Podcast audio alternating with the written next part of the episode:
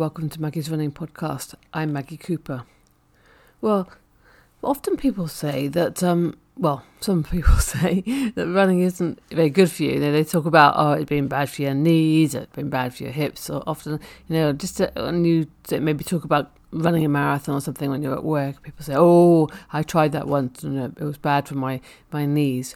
But um, is it really bad for you? And or uh, what are the benefits in terms of you know things like your your knees and your hips and, and things like that? Well, um, I came across this paper. It's, it's quite old now. It's from um, 2013 from the Medicines and Science in Sports and Exercise um, Journal uh, from 2013, and it looks at um, the effects of running and walking on osteoarthritis and hip replacement. So um, apparently, and I think this is kind of quite a high um, percentage, but um, for osteoarthritis, and it's probably in the states. I'm not 100 percent sure, but oh yeah, I think it's in the states. Um, the, anyway, the the sort of um, the amount of osteoarthritis is about between seven and 25 percent in people over 55 years um, of age. So that's it's, it's pretty um, it's pretty high um, prevalence, I guess, of osteoarthritis in the community. Um, and there's um there's yeah there's there's there's a common sort of perception that over the long run running um, is is bad for your for your joints. I mean, I say that's what people seem to say. So, um, th- what they did in this paper was they looked at this um, two different groups of, of people. And they happened to have um, a group of um, uh, runners. They had looked at actually seventy four thousand seven hundred fifty two runners. It's quite a lot. Um, and um, another group, which is walkers, fourteen thousand six hundred twenty five. They were from a a group. You know, that's how they, how they find found them. Because I was like, how do they know that they're runners or whatever? But they belong to um, some another type of another study that they were involved in, which is called the National Runners Health Study um, cohort and the National Walkers Health Study cohort. So these are like they have these cohorts of people who they kind of follow over some uh, long period of time. So they were able to like track them. Uh, also, get a good idea of what's in their diet. There's some really fascinating cohorts. I mean, I'll, I'll talk maybe talk about that another another time. But just looking at what what factors maybe um, help people or help people not to get certain diseases or help people live longer or more healthily or whatever. So anyway, this is one of those cohorts, and that's how they got all these runners. And then they looked at the you know how many of those um, people had osteoarthritis and how many of them had hip replacement.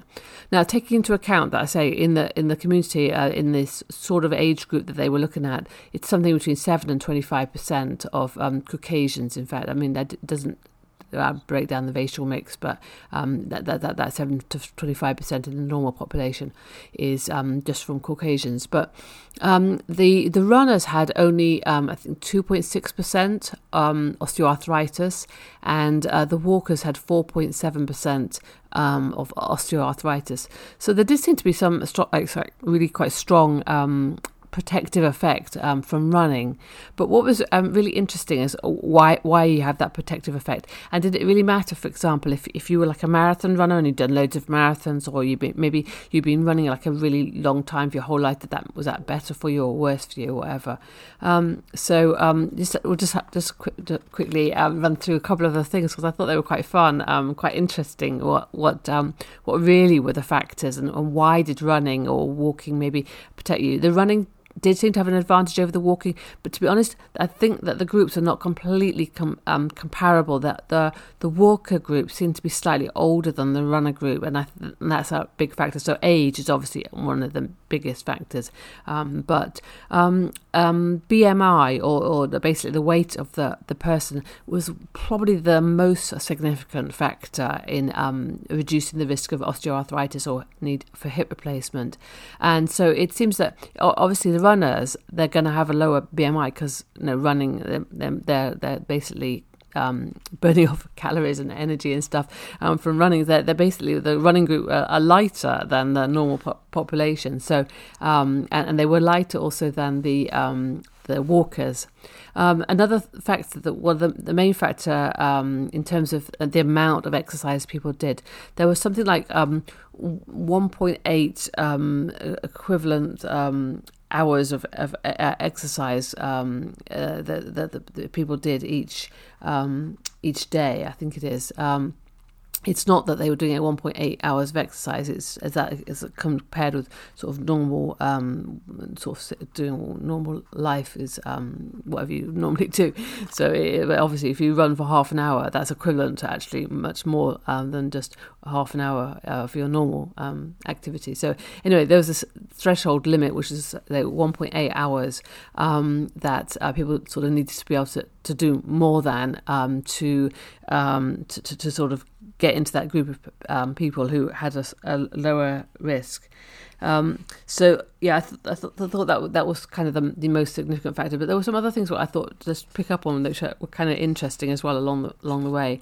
Um, one was that um, the marathon running um, didn't seem to make things um, better or or worse. Um, so you know, for, for, those people who say to you, "Oh, well, running a marathon is really really bad for your joints or whatever," actually, there's no evidence to suggest that at all. It was it was it was pretty neutral. It didn't seem to benefit you either. But uh, and then there were a few other things which I thought were funny. Um, so uh, the risk of osteoarthritis also increased with the years of education.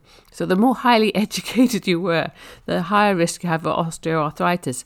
And I'm I'm not sure why that might be. It might be something to do with um, maybe less likely to be doing manual jobs, so less physical exercise. Um, yeah, they didn't. They kind of didn't correlate everything in in the in the paper. So you know, you might say the people who were more educated had a higher BMI or something. I don't, I don't know. So, but it just made me laugh that um, increased years of education. So if anybody says, uh, "Oh well, um, why, why, are you doing your schoolwork?" It's like, well, um, or why are you not doing your schoolwork? Rather, they say, "Well, I, I, I want to decrease my risk of osteoarthritis. I don't want to study too hard." Um, yes, intake of red meat, um, but not fruit or alcohol, or in fact smoking, um, increased your risk as well. But okay, I, am not sure that that, that that, you can really take too much um, message back from from that. It's um, not necessarily cause and effect, and maybe other uh, related factors.